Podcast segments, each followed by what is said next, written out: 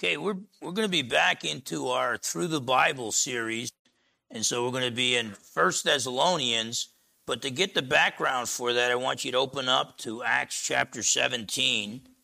Acts chapter 17.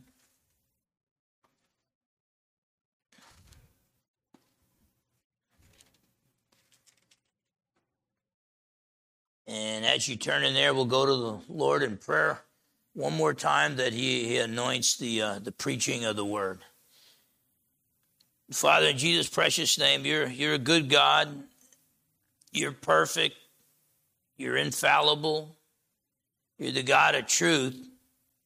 But uh, we humans are experts at giving out fake news and deceiving people. We're people of lies But you are a God of truth. And so I just pray, Lord, that um, you would cancel the man today. You know that I've, I've wasted people's time throughout the decades, both as a non believer and even as a believer. And so I just pray, Lord, that you would cancel out the man, that you would anoint me with your spirit to proclaim your truth so that I would not lead anyone astray.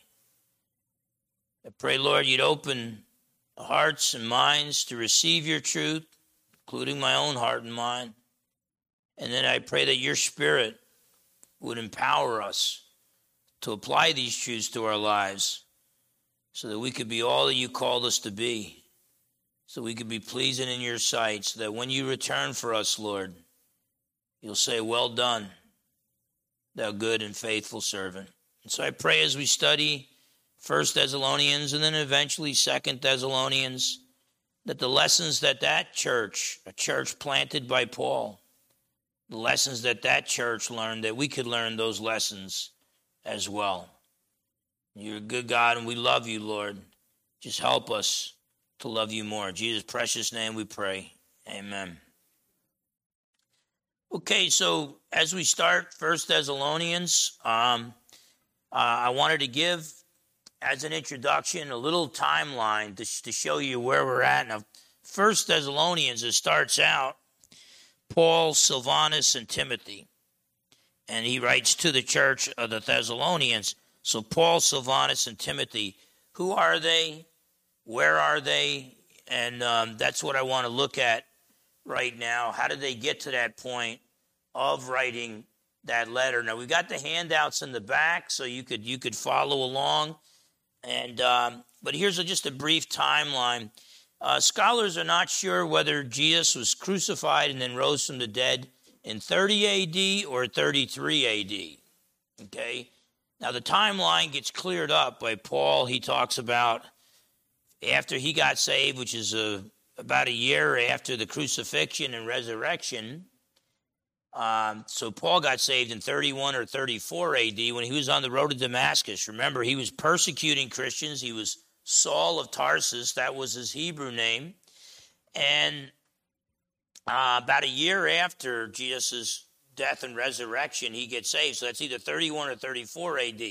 Then in Galatians, he talks about three years after getting saved, he visited uh, Jerusalem and then didn't visit them again for another. It's either another 11 years, so there's either 14 years combined, like 11 plus the three, or the three years are like separate. So, so basically, what it amounts to is eventually the timeline just fits, whether it was 30 AD or 33 AD. So, in the end, after a few years pass by from Paul's conversion, we can pretty much trace trace everything. But Paul his, he was converted a year after Jesus' death or resurrection. So that was in the early to mid 30s AD. And then it wasn't until 46 AD and uh, where Paul begins his first missionary journey. Now he gets saved in Acts 9. He starts his first missionary journey a little bit later.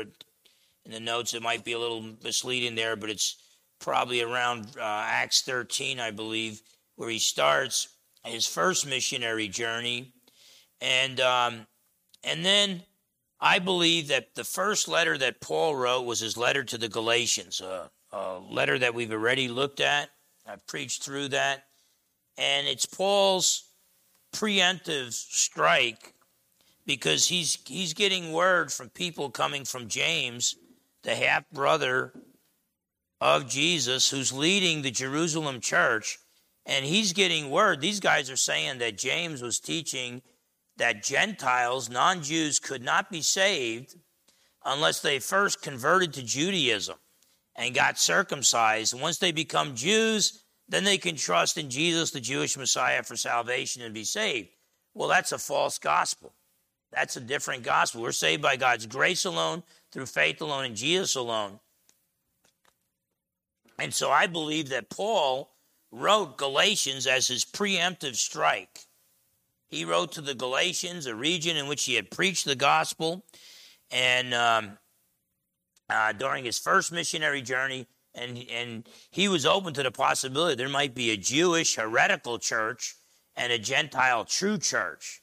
He wasn't sure how things were going to go. That's why he established his apostleship. He said, "I didn't get my apostleship from man. I'm not a second level apostle. I got my apostleship from the Lord Jesus Himself." I'm a first, I was commissioned by him. I'm a first level uh, uh, apostle.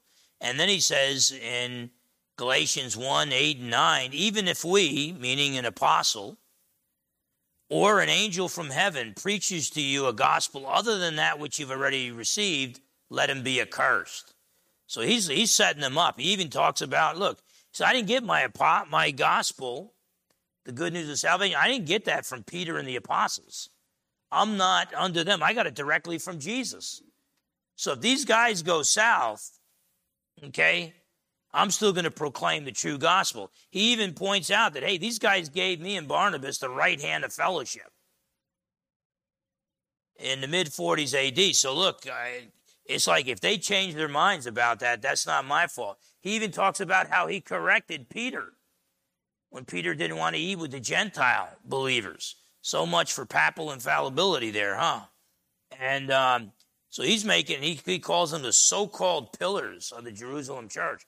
Believe me, if Paul wrote Galatians after the Jerusalem Council, since they agreed with him that the Gentiles don't have to get circumcised and don't have to become Jews to trust in Jesus for salvation, and they sent out the Jerusalem decree.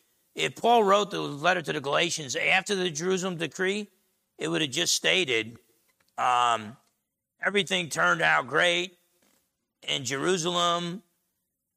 Peter, John, James, they're on board with us and see attached Jerusalem decree.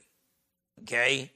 But instead, he's got to be open to the possibility that things may have gone south.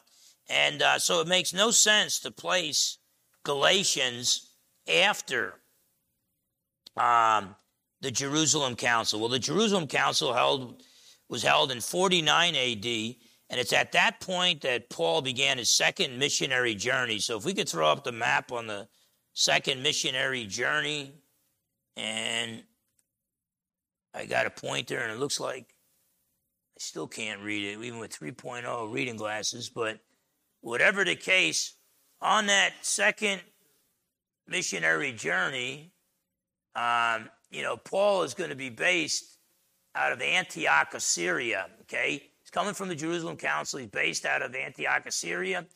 There's a guy named Silas. His Roman name is Silvanus. He's it's him, Timothy, and Silvanus. And um, I, I, think Silvanus was a, a Jesus freak because, you know, in the Philippian jail at midnight, him and Paul were singing praises to God, and then came the earthquake and all. But in Antioch of Syria, uh, they would leave there. And then um, eventually, now they, they've been, Paul in his first missionary journey dealt with Asia Minor. There's the region of Galatia, and there's Asia Minor. And, um, but everywhere they wanted to go, the um, Holy Spirit was saying, don't go there, don't go there.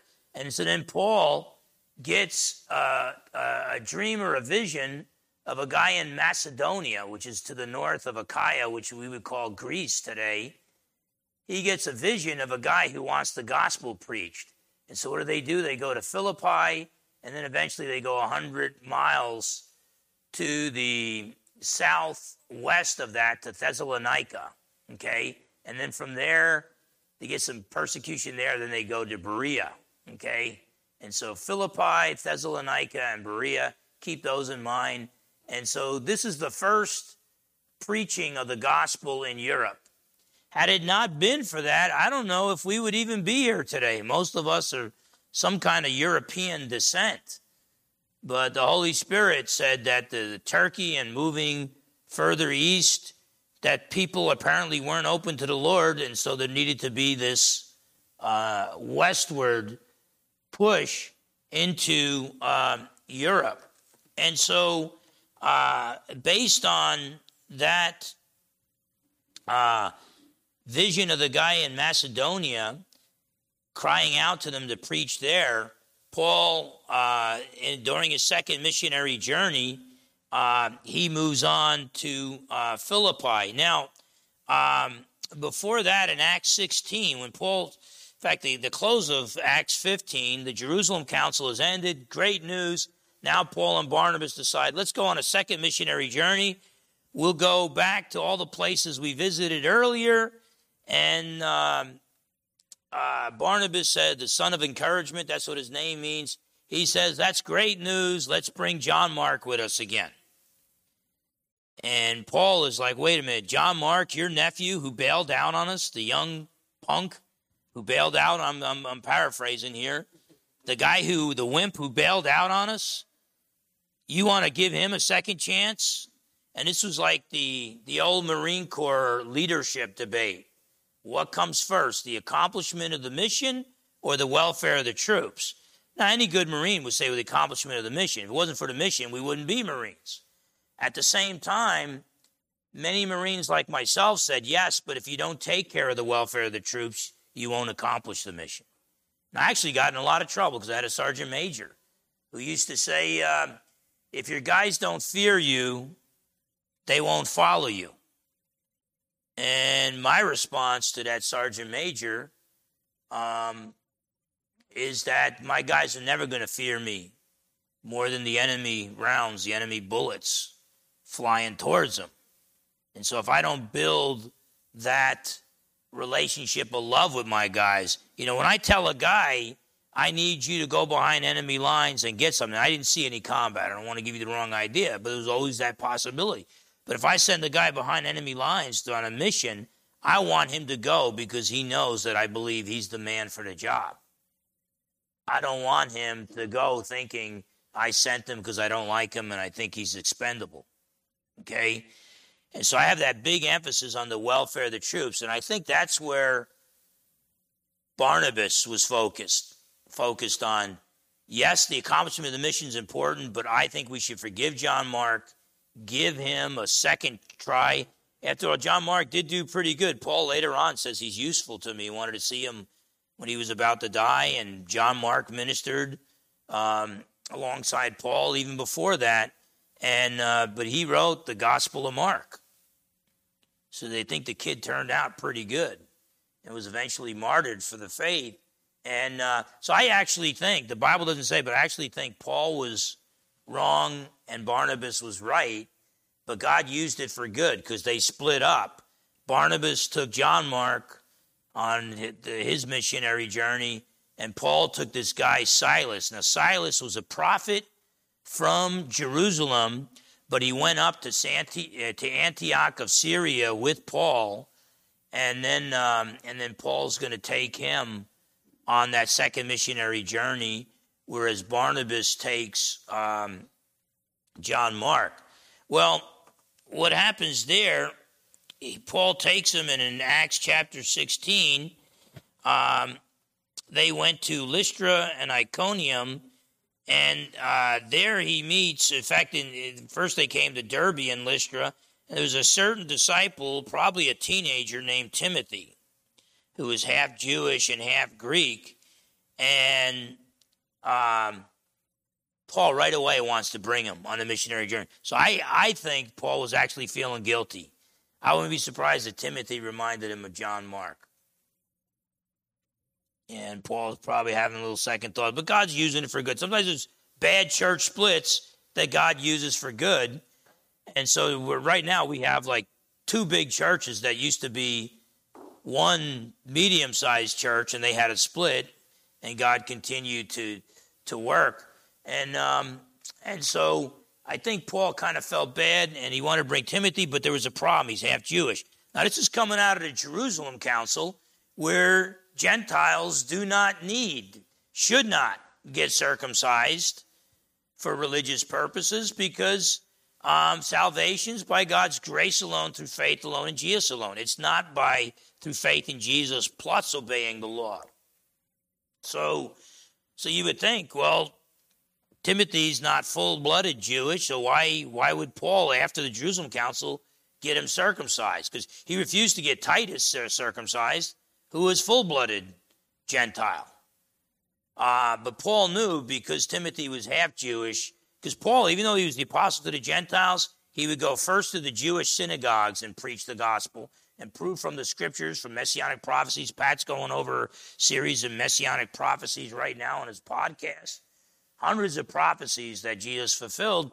And Paul would go into the synagogues and and preach that Jesus is the Jewish Messiah. And then when he kind of get a hint or two, like maybe rocks being hurled at his head or getting beat up and run out of town, then he would say, okay, now I need to shake the dust off my sandals.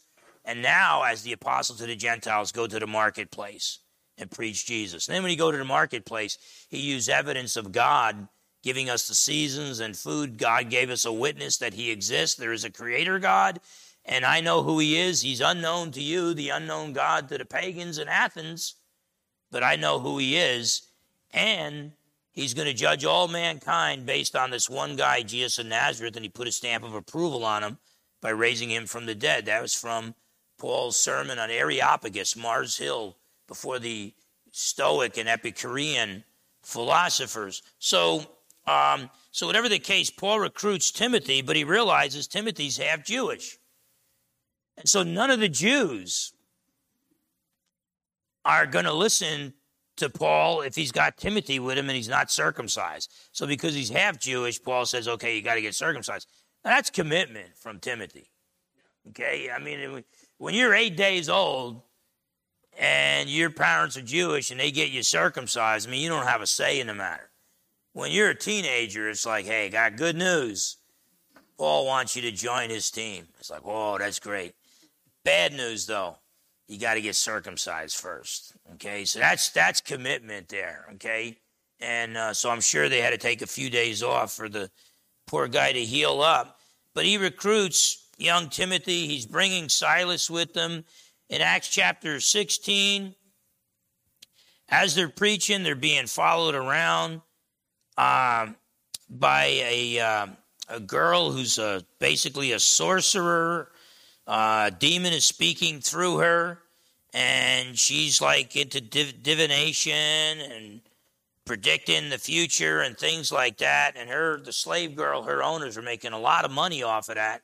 And G- and Paul, and she, she's even she's even following them, saying, uh, "These men are the servants of the Most High God who proclaim to us the way of salvation." So you would think with an announcement like that, that'd be a good thing, but God doesn't want demons preaching the gospel. Okay? Uh, also, some translations would say a God. Well, then that would be a false what she's saying. But either way, Paul got fed up with it and cast the demon out of her, which cost her owner, her master, a lot of money, got him in trouble. And, um, you know, there's a lot of people are making a lot of money right now through pharmaceutical stuff. And don't get me wrong, I got sciatic nerve stuff, so I'm glad that pharmacists will give me what I need to get through the next week. But the idea that we're going to just worship whatever the pharmaceutical companies, multi-billion dollar companies say, you know, so I'm not on board. I think I think each person, if the government wants to make suggestions, that's fine. Um, I'm not pro vaccine. I don't like the guys who worked on it. I don't like uh, that they're transhumanist, the, the guys that sponsored it, that they're into population control. I just don't trust the guys, okay? And they're globalists. So Um, if you trust them, that's your business. You make that decision. But an awful lot of Christians said no. And uh, Pfizer's real upset about that. So just keep in mind that we're still in the business of by preaching the gospel and not trusting in the wisdom of man, instead trusting in God. We're still in the business. Every once in a while, we tick off people in positions of power. I've got lots of friends. And there's lots of people here that have been vaccinated and lots that aren't vaccinated. But I think even the Christian brothers and sisters that got vaccinated would agree that this is not something that should be forced on us. Well, that makes Pfizer, because they worship the almighty dollar, that makes them real upset. And so we're still in the business. I'm, I'm telling you, uh, during the great revivals in America, what happened during the great revivals in America? The bars would close down. Okay?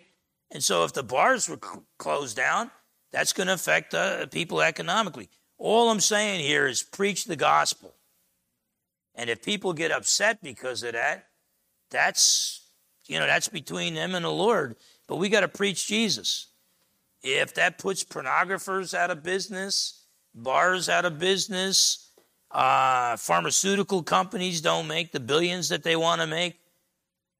Hey, th- th- my intention was just to preach Jesus, and that's all Paul was doing. And he ticked off people in positions of power, and that got Paul and Silas both thrown into a Philippian jail. And um, so they end up getting tossed into a Philippian jail. Silas was the guy, uh, it's around 50 AD. Silas was the guy who was singing praise songs with Paul in the middle of the night. Then the earthquake occurred, and we remember how the Philippian jailer, you know, eventually asked him, What must I do to be saved? And they gave him the gospel message. And um, but whatever the case, then Paul plants the church in Thessalonica, the Thessalonian church, about 50 AD. And, um, and so now let's pick it up in Acts 17. And uh, we'll look at the first few verses there. Uh, it says, Now when they, that's Paul, Timothy, and Silas, now when they had passed through uh, Amphipolis and Apollonia. They came to Thessalonica, where there was a synagogue of the Jews. Then Paul, as his custom was, went into them and for three Sabbaths reasoned with them from the Scriptures, explaining and demonstrating that the Christ, the Messiah, had to suffer and rise again from the dead, and saying, This Jesus whom I preach to you is the Christ. And some of them were persuaded and a great multitude of the devout Greeks and not a few of the leading women joined Paul and Silas. So there's some Jews and many Gentiles that are getting saved from Paul's preaching, and Paul's convincing them. Okay? Verse 5 of Acts 17. But the Jews who were not persuaded, becoming envious, took some of the evil men from the marketplace, and gathering a mob, set all the city in an uproar and attacked the house of Jason and sought to bring them out to the people. But when they did not find them, they dragged Jason, poor guy, and some brethren of the rulers of the city, crying out, These who have turned the world upside down have come here too. Boy, wouldn't that be nice if we were known as the people who turned the world upside down? Okay? That's what true revival is. You know, you ask what's going on in Asbury. I don't know. I mean, you know, my definition of revival, I can't tell you when it's happening. My understanding of revival, it has long lasting fruit, long lasting good effects. So maybe ask me in five years or 10 years or 20 years. Uh, Pat and I were talking about that on the phone, and, uh, and I said, the only, if there was genuine revival in my lifetime, it was Chuck Smith and the Calvary Chapel movement when he was leading hippies to Christ, that stood the test of time because of the Jesus freak movement, the Jesus people movement, all these hippies professing faith in Christ. I mean, you had David Berg and the Children of God, a sex cult. You had drug cults. Uh, Carl knows a lot about that movement. He was part of the whole movement, but when the smoke cleared, about 85% of that movement was just hyper emotionalism. Okay? But of that 50%, 15%, there was true revival, and a big chunk of that was the Calvary Chapel movement, where millions of people around the globe and thousands of churches preaching the gospel are going on. And pray for the Calvary Chapels, because a big chunk of them, there's a big split going on now. Uh, divided almost down the middle, where some of them are going woke now. And that's going to happen. Even when there's true revival, Satan will eventually damage things. And the crazy thing was, as I told Pat, I said, so I can't call it revival. I'm all for preaching Jesus, preaching God's truth, okay? And for people committing their lives to Christ, there's going to be some emotions there and all. But I want to see where those young people are 10 years from now before I'm going to call it revival. So I'm kind of, those who are calling it revival automatically, that's way too quick. Those who are slamming it's totally not from God, you better have some good evidence it's not from God. When people are falling down and there's holy laughter and all kinds of uh, anti biblical practices and false doctrines being taught, yeah, then I know it's not revival. But the only way I'm going to know it's revival, I've got to see years later what comes out of it. And so be praying for that. And um, um, I'm hoping it's true revival, but we're not going to know for some time. Okay? And, um, but whatever the case, uh, Paul preached the gospel there in uh, Thessalonica, and they, they, they said, they said, oh, these are the guys that turned the world upside down. So they came from Thessalonica yeah, well, they were uh, persecuting them. So Jason, Jason had harbored them. So he had put them up in his house. That's why he was getting whooped on. And these are all acting contrary to the decrees of Caesar, saying there is another king, Jesus. So by saying Jesus was the Jewish Messiah and the King of Kings, they were using that as an excuse to get them in trouble with the Romans. And they troubled the crowd and the rulers of the city when they heard these things. So when they had taken security from Jason and the rest, they let them go. So they, they probably paid bail or whatever. And so verse 10, then the brethren immediately sent to Paul, uh, sent Paul and Silas away by night to Berea. It's like, we got to get them out of Thessalonica. When they arrived, they went into the synagogue of the Jews. So now they're in Berea. It says, These were more fair minded. Some translations read more noble minded than those in Thessalonica. So to this day, if you're called a Berean, that means you do what it says here, in that they receive the word with all readiness, with all eagerness, and search the scriptures daily, study the scriptures daily to find out whether these things were so. See, Paul, as an apostle with apostolic authority, did not want you to accept him or the other apostles' word for it. They wanted you to search the scriptures and test what the apostles say. Forget about papal infallibility. You're not going to find that in the Bible. We have an inerrant, infallible Bible and then fallible uh, men leading the church. And you got to test what is taught, test all things with the scriptures. And um, it says, therefore, many of them believed, and also not a few of the Greeks, prominent women as well as men. But when the Jews from Thessalonica learned that the word of God was preached by Paul at Berea, they came there also and stirred up the crowds. Then immediately the brethren sent Paul away to go to the sea, but both Silas and Timothy remained there. So Silas and Timothy remained in that area. And so those who conducted Paul brought him to Athens, and rece- receiving a command for Silas and Timothy to come to him with all speed, they departed. So Paul's saying, Hey, catch up with me, guys. But Paul's got to go to Athens. That's where he preaches. He's all alone in Athens. He sees the statues of the false gods and he sees one statue to the unknown God, and he says, Hey, the one God you don't know. I know him. He's the God who created the heavens and the earth. And Paul preaches the gospel, and he says that God is going to judge the world through one man, and he put his stamp of approval on that one man by raising him from the dead. And so Paul preaches the gospel there in uh, Athens in Greece and Achaia. And um, And uh, but what I want to note here is by saying that the Bereans were more noble-minded than those in Thessalonica, it makes it sound like the Thessalonians were a bag of worms.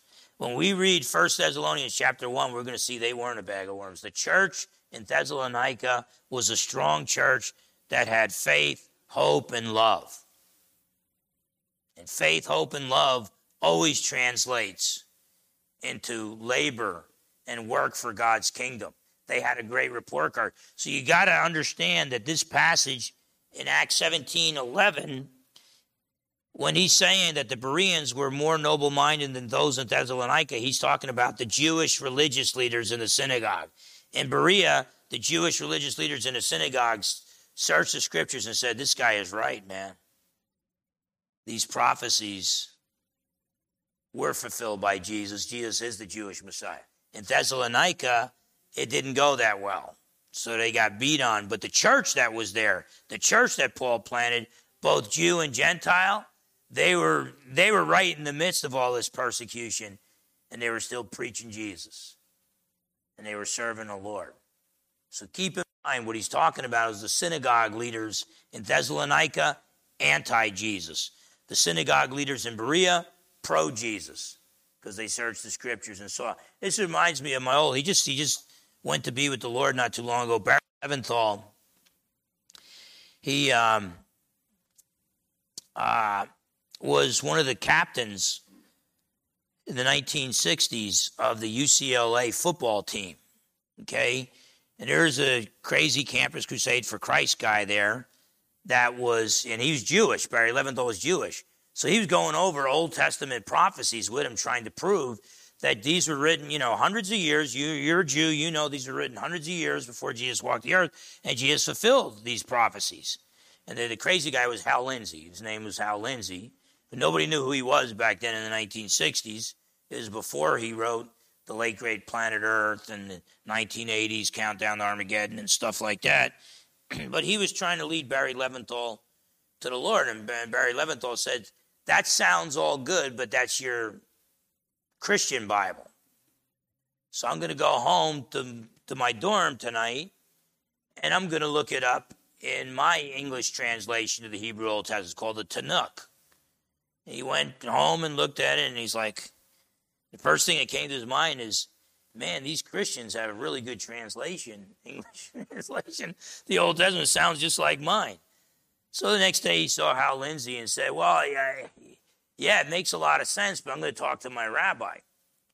So then Barry Leventhal talked to his rabbi, and the rabbi told him, Don't talk to that Hal Lindsey guy anymore, and stop reading those passages.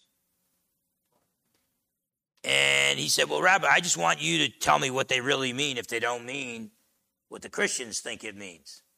And he said, I told you, don't read those passages. And so Barry Leventhal, Leventhal looked at his rabbi and didn't say it, but thought to himself, oh no, Jesus is the Jewish Messiah. And um, Jay Sekulow, another Jewish guy that converted to Christian, Mike Brown, and it's usually, Michael Brown's usually from the Old Testament prophecies where you can see that Jesus fulfilled these prophecies, especially Isaiah 53, Psalm 22, good places to start. Well, the Bereans searched the scriptures and said, Oh, whoa, whoa, man, you're right. Jesus of Nazareth is the Jewish Messiah. In Thessalonica, the synagogue leader said, You're you bad guys, you're turning the world upside down. You're telling us there's another king besides Caesar? Hey, since when do the Jews respect the Gentile king? Only when Jesus butts head with the Gentile king. And so just keep in mind that it's the synagogue leaders in Thessalonica who are all messed up. Paul planted a beautiful church there, and these people were hungry for Jesus. And um, and so after um, Paul preaches in Athens, then he goes to Corinth and he meets Aquila and Priscilla there. And so he's planting a church in Corinth in 51 AD. And then Timothy and Silas in Acts 18 1 to 5 rejoin Paul in Corinth. And um, and so he's in Corinth, verse 8, 18, verse 1. He leaves Athens. After these things, Paul departed from Athens and went to Corinth. And that's where he meets Aquila and, and Priscilla. And then in verse 5, when Silas and Timothy had come from Macedonia, okay, that's where Thessalonica and Berea and Philippi are. Paul was compelled by the Spirit and testified to the Jews that Jesus is the Christ. So Paul begins to plant the church in Corinth in 51 AD, and he's back with Timothy and Silas, okay? And so that's what that's going to explain the greeting. Paul Silvanus, Silvanus is just the Roman name of uh, Silas. Silas is his Jewish name. Now, keep in mind, um, when Paul, I looked it, I looked it up. I was kind of, boy, how did I miss that when I preached on Acts? Paul tells the Romans, "You scourged." He didn't say you scourged a Roman citizen without a trial. You guys are in trouble. When he was in in the Philippian jail after the earthquake, he's like, "Man, you guys are in trouble." But he didn't say that you scourged one Roman citizen. He said you scourged Roman citizens.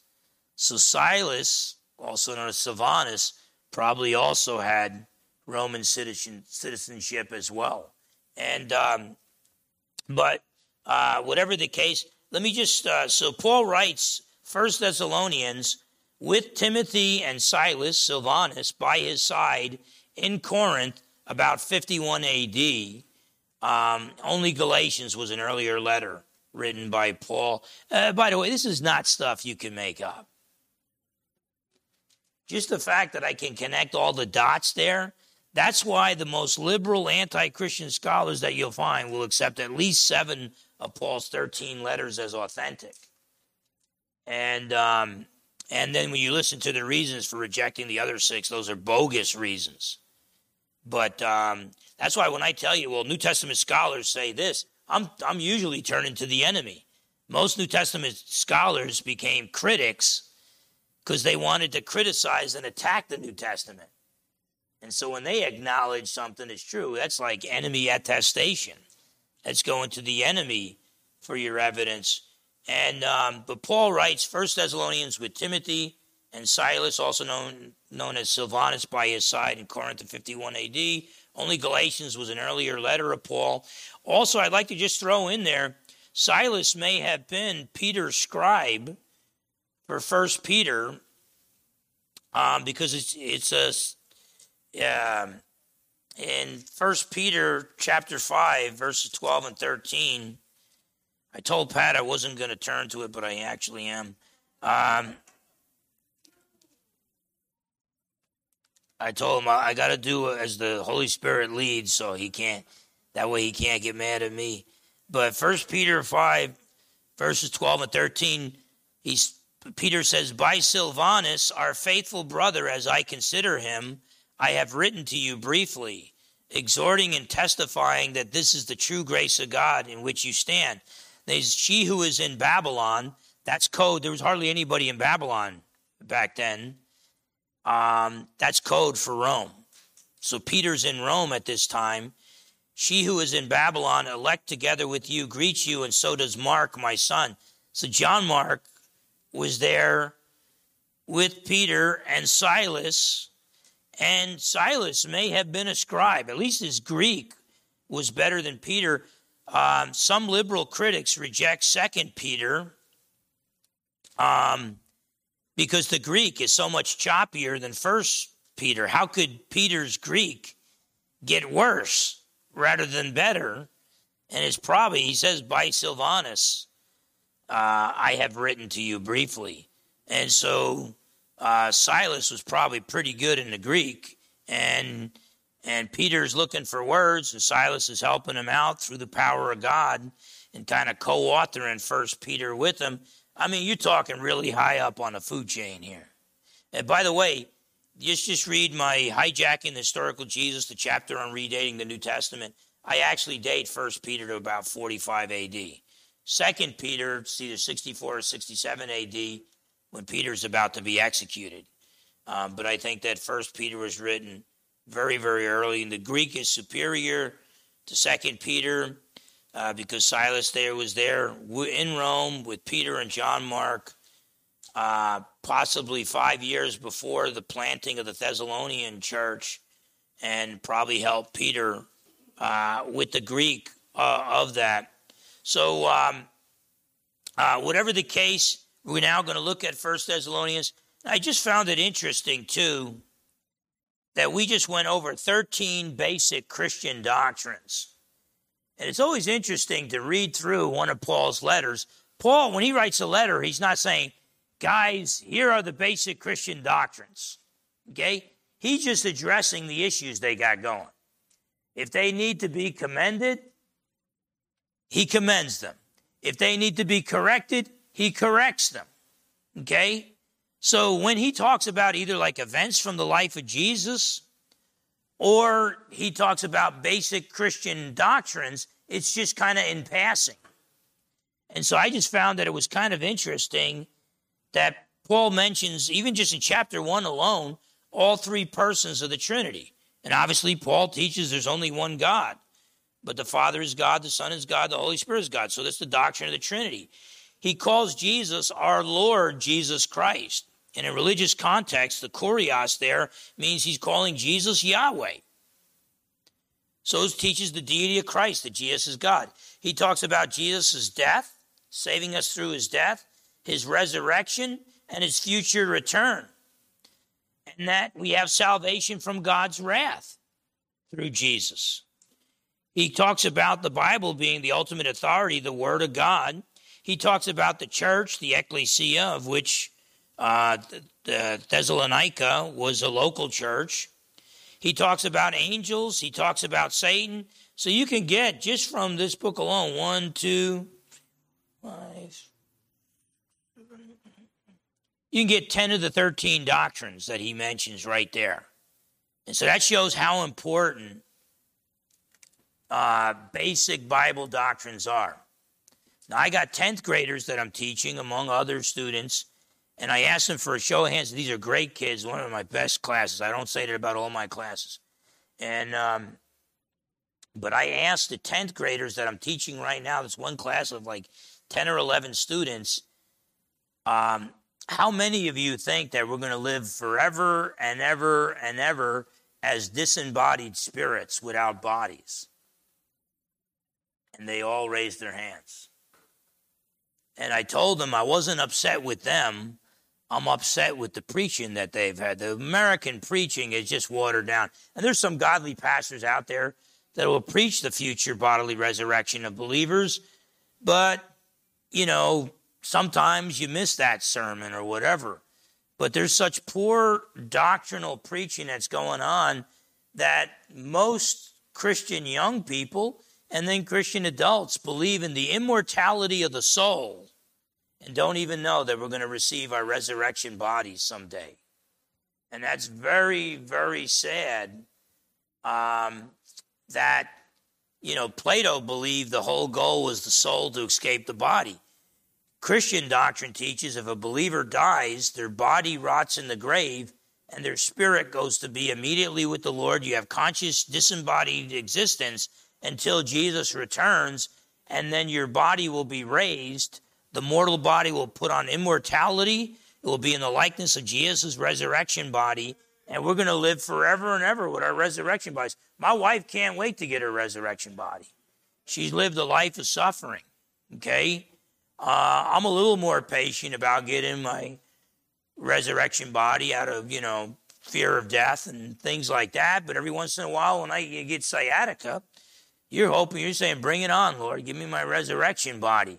Um, but basic Christian doctrines, this is what we call theology. Theology is not a bad word. And by the way, everybody has a theology. And if you don't think studying Bible doctrines is important, then you will probably have a bad theology. Okay? And um, and so it's really, really sad. But Paul could just write a little tiny personal letter, and he's got theology, he's got Bible doctrine in it. we have to understand the American church doesn't get it.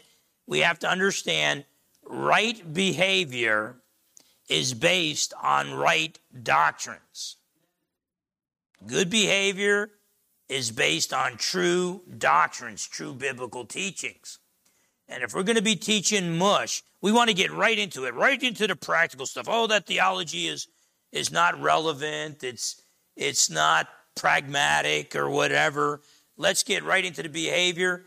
And you, you end up raising a generation of Christians who are trying to live Christian lives and do the right thing without even knowing who Jesus is, without even knowing the true gospel, without even knowing about important biblical doctrines like the future resurrection um, of believers.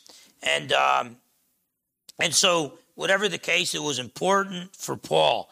Now let's go into First Thessalonians chapter 1.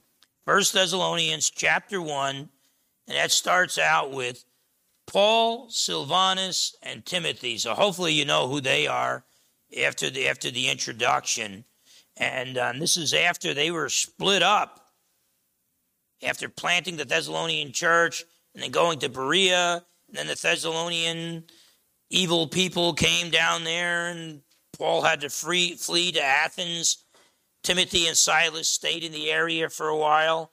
Timothy probably got back to Thess- Thessalonica so that Paul could receive this good message. As a teenager, he probably wouldn't have been considered as much of a threat as Paul or Silas. But Paul, Silvanus, and Timothy to the church of the Thessalonians in God the Father and the Lord Jesus Christ. Grace to you and peace from God our Father and the Lord Jesus Christ. So let's look there at verse 1. So from Paul, Silas, remember Silvanus is the Roman name for Silas, Paul, Silas, and Timothy to the church, the ecclesia, the called out assembly of Thessalonica. You know, I'm not gonna I'm not gonna yell at you. I might even do it myself if somebody says, Where's your church? and we give the address of this building. Okay? But as I preached when we first moved here about a year and a half ago, this building is not the church. We are the church. We are the called out assembly. Okay? It's amazing. We're a called out assembly, called out of the world. And yes, we're to love the, the world, love people, and try to preach the gospel to them. We don't love the evil world system, but sometimes we're called out of the world but, and we need to find common ground with the world when we witness to them. But sometimes we focus so much on finding common ground that we become the world. Okay? Don't flee from Christ because you say, well, I just don't fit in with this world anymore. Hey, if you fit in with the world and you call yourself a Christian, something's wrong. This world doesn't love Jesus. We had it so good in America, where America was so biblically based for so long that even non Christians would live by Christian morality. Okay? I remember when Promise Keepers started, and um, there were many people being led to the Lord and things of that sort, but there was this big emphasis that I'm not only going to be a Christian, but I'm going to be a Christian who keeps my word. And I thought, is the American church that bad? And the fact is, it is. Is the American church that bad where you have to teach Christian men to keep their promises, be men of their word? In my dad's generation, even the atheists were men of their word. Guys shake hands with you, make a deal, and he'd stand by it. And uh, people signed contracts back then. I, I'm non believers. I knew non believers who would get married and take a vow till death do us part, and then had miserable marriages, and these non believing guys would stay with their spouse because I took a vow, I gave my word. And now we live in a day and age where even the church is filled with men who need to be reminded that we should be men of our words. And um, but we're the called out assembly. Okay?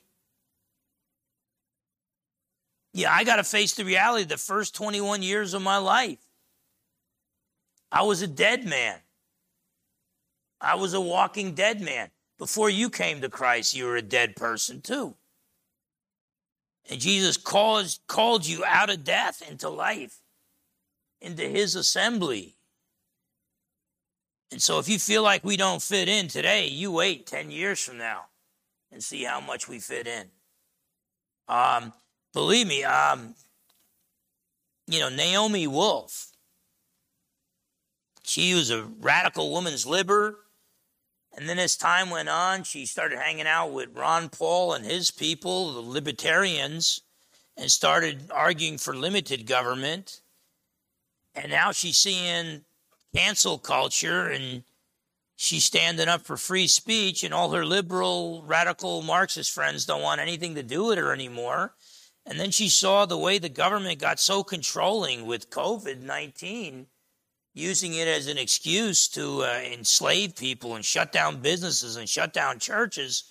And she became, she started going back to her Jewish roots. She was raised in Judaism, but didn't really believe. And so she, she ended up believing in, in God, but not becoming a Christian and not being outspoken. But now, because of COVID 19, she writes in her book, The Body of Others, that she decided Satan is real.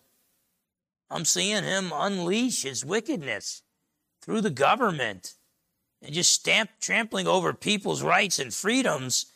And um, so then she began to say, I not only need to go to my synagogue and embrace God's existence, I need to start being outspoken about God's existence.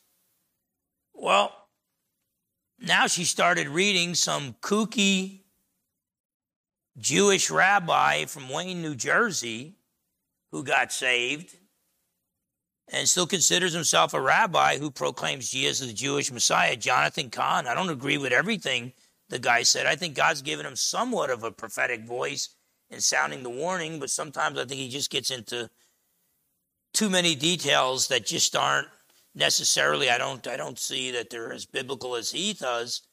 But now she's open to him because he's a Jewish rabbi who proclaims Jesus. And she just wrote a big article that she thinks he's exactly right that the reason why America is getting so wicked and our government's getting so demonic is because we're turning our back on the God of the Bible, and that's opening up doors for the evil demonic realm to come in. So be praying for people like Naomi Wolf. We have a wide open door right now with radical leftists who still believe in freedom of speech, so they're not on board with woke culture and um, with censorship and um, and so we're going to actually be able to witness to a lot of people coming from the left.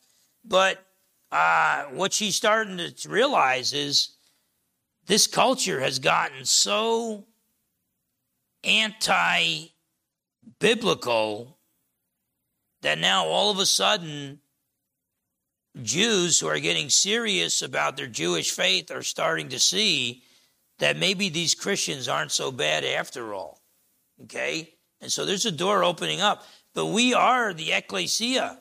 We are a called out assembly. That's the universal church, all true believers, the local church. We should stick out like a sore thumb. If you, if you just had a spiritual picture of Kitsap County, you'd see almost complete darkness with a few dots of light. And Trinity Bible Fellowship needs to be one of those dots of light. Okay?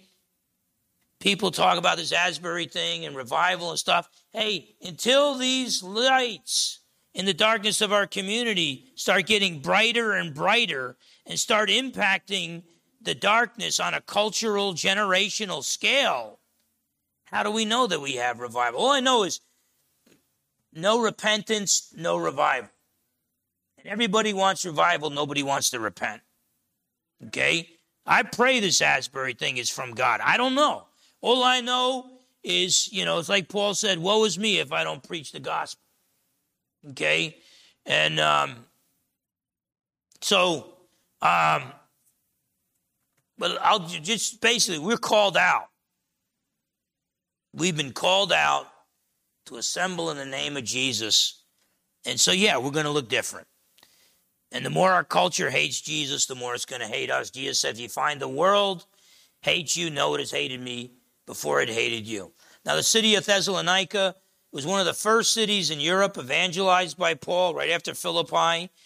He went, they went there based on a vision of a man in Macedonia in Acts chapter 16, verses 6 to 10. Uh, Philippi and Thessalonica were in the region of Macedonia. Philippi was about 100 miles from Thessalonica. It was a port city and a commercial center. It's one of the wealthiest cities of the Roman Empire with a population of 200,000. It was the capital and largest city of Macedonia. Paul established Thessalonica as the home base for the spread of the gospel in Macedonia and Greece, pretty much the home base for the spread of the Gentile mission work of Paul in Europe. Okay? And he starts this letter by saying, Grace and peace to you from God the Father and the Lord Jesus Christ. Grace, the Greek word is charis. He's saying, I wish God's favor and God's blessings upon you. Guess what? Charis was the Greek blessing. And Paul was the apostle to the Gentiles. Uh, the word irene in the Greek is the word, the Greek word for peace. The Jewish word is shalom. And that was the, the, the, the Jewish greeting freedom from worries and stress and strife. Paul takes both grace and peace to the Jew and to the Gentile. In the midst of this dark world, may the God of Abraham, Isaac, and Jacob pour his favor and his blessings upon you. May the God of Israel bring to both Jew and Gentile peace. And, and Paul starts out, and this is from God the Father and the Lord Jesus Christ. Guess what? They're not competing with each other. He's going to also talk about a little bit further on the Holy Spirit, Father, Son, and Holy Spirit. Do you realize whenever your knee bows before Jesus and say that Jesus Christ is Lord, that Jesus Christ is Yahweh, it's going to be to the glory of God the Father. The Father, Son, and Holy Spirit, the three persons who are the triune God, the one God who is three persons, they're not in competition um, with each other. And so uh, I close this message today. We'll pick it up at verse 2 uh, next week. But I wish upon you God's grace. And I wish upon you God's peace. And we live in a culture right now, we're not going to feel like we're receiving a whole lot of grace and peace.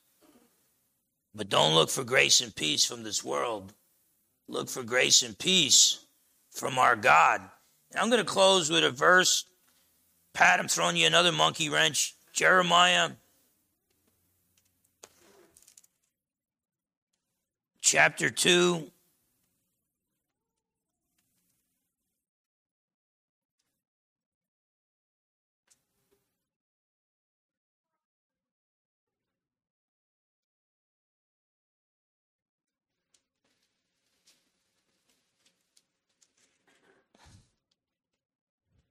I got to find the right verse here.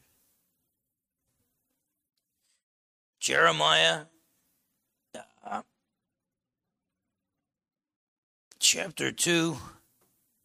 It's where Jeremiah, I think it's, uh, no, is it 1 verse 9? Where's Jeremiah? What's the passage where Jeremiah gets tired of preaching because he's always getting beat up on? And, uh,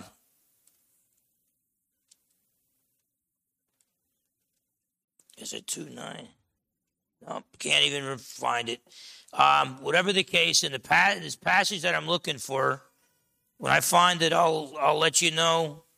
And uh, but Jeremiah is getting tired of getting beat up for preaching Jesus, and certainly Paul, Silas, and Timothy knew what it was like getting beat up for proclaiming the gospel. Is it Jeremiah 20 verse? I think it's 20 verse 9. He's getting tired for preaching. Jesus, yeah. I accidentally, once I said it was Jeremiah 19 9, and um, that's a passage about eating your children. And so, lady wrote it down, and uh, and I corrected it after the sermon. But Jeremiah 20 verse 9, Jeremiah, he's preaching Jesus. He's doing what God's called him. He's doing what he's doing what later on Paul was doing, and Silas was doing, and Timothy was doing. And after a while, you get tired of getting beat up on. For me, it's friendly fire. That, that's what drags me down. When Christian brother, when the world starts attacking me, and Christian brothers side with them. Yeah, that Phil, he's always going overboard and this and that. And you get tired, you get weary, you feel like giving up. So after getting beat up a few times and thrown into a pit and being in prison, Jeremiah chapter 20, verse 9 said this. And this is what, if we want to be God's assembly, if we want to experience God's grace and God's peace, this is the attitude that we got to have, even when we're down or getting beaten and getting battered. Jeremiah said, Then I said, I will not make mention of him, nor speak any more in his name. By the way, he was preaching to the, to the Jews. That'd be like preaching to the church, and the church beats you up because you preach the truth. Don't do that in church. Then I said, I will not make mention of him nor speak any more in his name. I'm tired of getting whooped and beat up. I will not make mention of him nor speak any more in his name, but his word was in my heart like a burning fire. Shut up in my bones. I was weary of holding it back, and I could not. This is why Paul said, Woe is me if I don't preach the gospel. You are the church. We are the called out assembly. When it gets hotter in the kitchen, that means we got to crank it up and preach Jesus more. If the church doesn't preach the gospel, who's going to do it? You think the atheists are going to do it? We're a called out assembly. I'm not, you know, if you preach Jesus and you end up getting beat up and getting in prison, don't get mad at me. I'm telling you, that's probably what's going to happen. But I'm just telling you, we were called to preach Jesus because we are the church. We're not the only Bible believing, Bible preaching church in Kitsap County. There's others, and throughout the country and throughout the world. And there is revival going on in third world countries right now. But God's called us to preach Jesus. We're a called out assembly, and we're called out with a purpose. And if you preach Jesus, even when it's not popular, even when you lose friends, even if you end up losing your job, when you preach Jesus, Paul will say, Grace and peace be upon you from God our Father and the Lord Jesus Christ. Don't look for grace and peace from this world. They're just lying to you. You find your grace and your peace in King Jesus and in the Father and in the Holy Spirit. Let God be true and every man a liar. Let's preach Jesus. No matter how much this world hates Jesus, we're going to preach Jesus. And guess what? It might be in a prison cell. It might be running in the woods, living in the woods. You preach Jesus as the called out assembly, and you receive God's grace and God's peace. Um, this persecution is going to separate the men from the boys. That already occurred in Thessalonica. And Paul said, I'm proud of you guys because your faith, hope, and love. And so, woe is me and woe is you if we don't preach Jesus. The worst thing you get, just say, Come, Lord, come. Maranatha. Come, Lord Jesus, come. Come back and make things right upon the earth. Father, Jesus' precious name, I pray, Lord. I pray a blessing that Paul prayed a blessing over the Thessalonians, the church that he planted. I pray a blessing over our people. This is the, the church that you empowered me to plant with other faithful people, other faithful servants. And so may your grace and your peace be upon these people, Lord. Be upon this body of believers. May the Lord keep them and bless them. May, may your face shine upon them. Be gracious unto us, Lord. Be gracious unto us.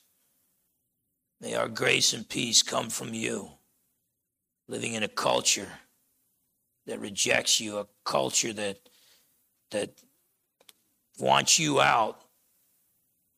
May we remain true. May we proclaim Jesus no matter what the world says until your Son returns in glory to take his stand upon the earth. In Jesus' precious name we pray. Amen. God bless you, everybody. Don't forget the potluck downstairs. Okay, so stay up here. You can only make matters worse.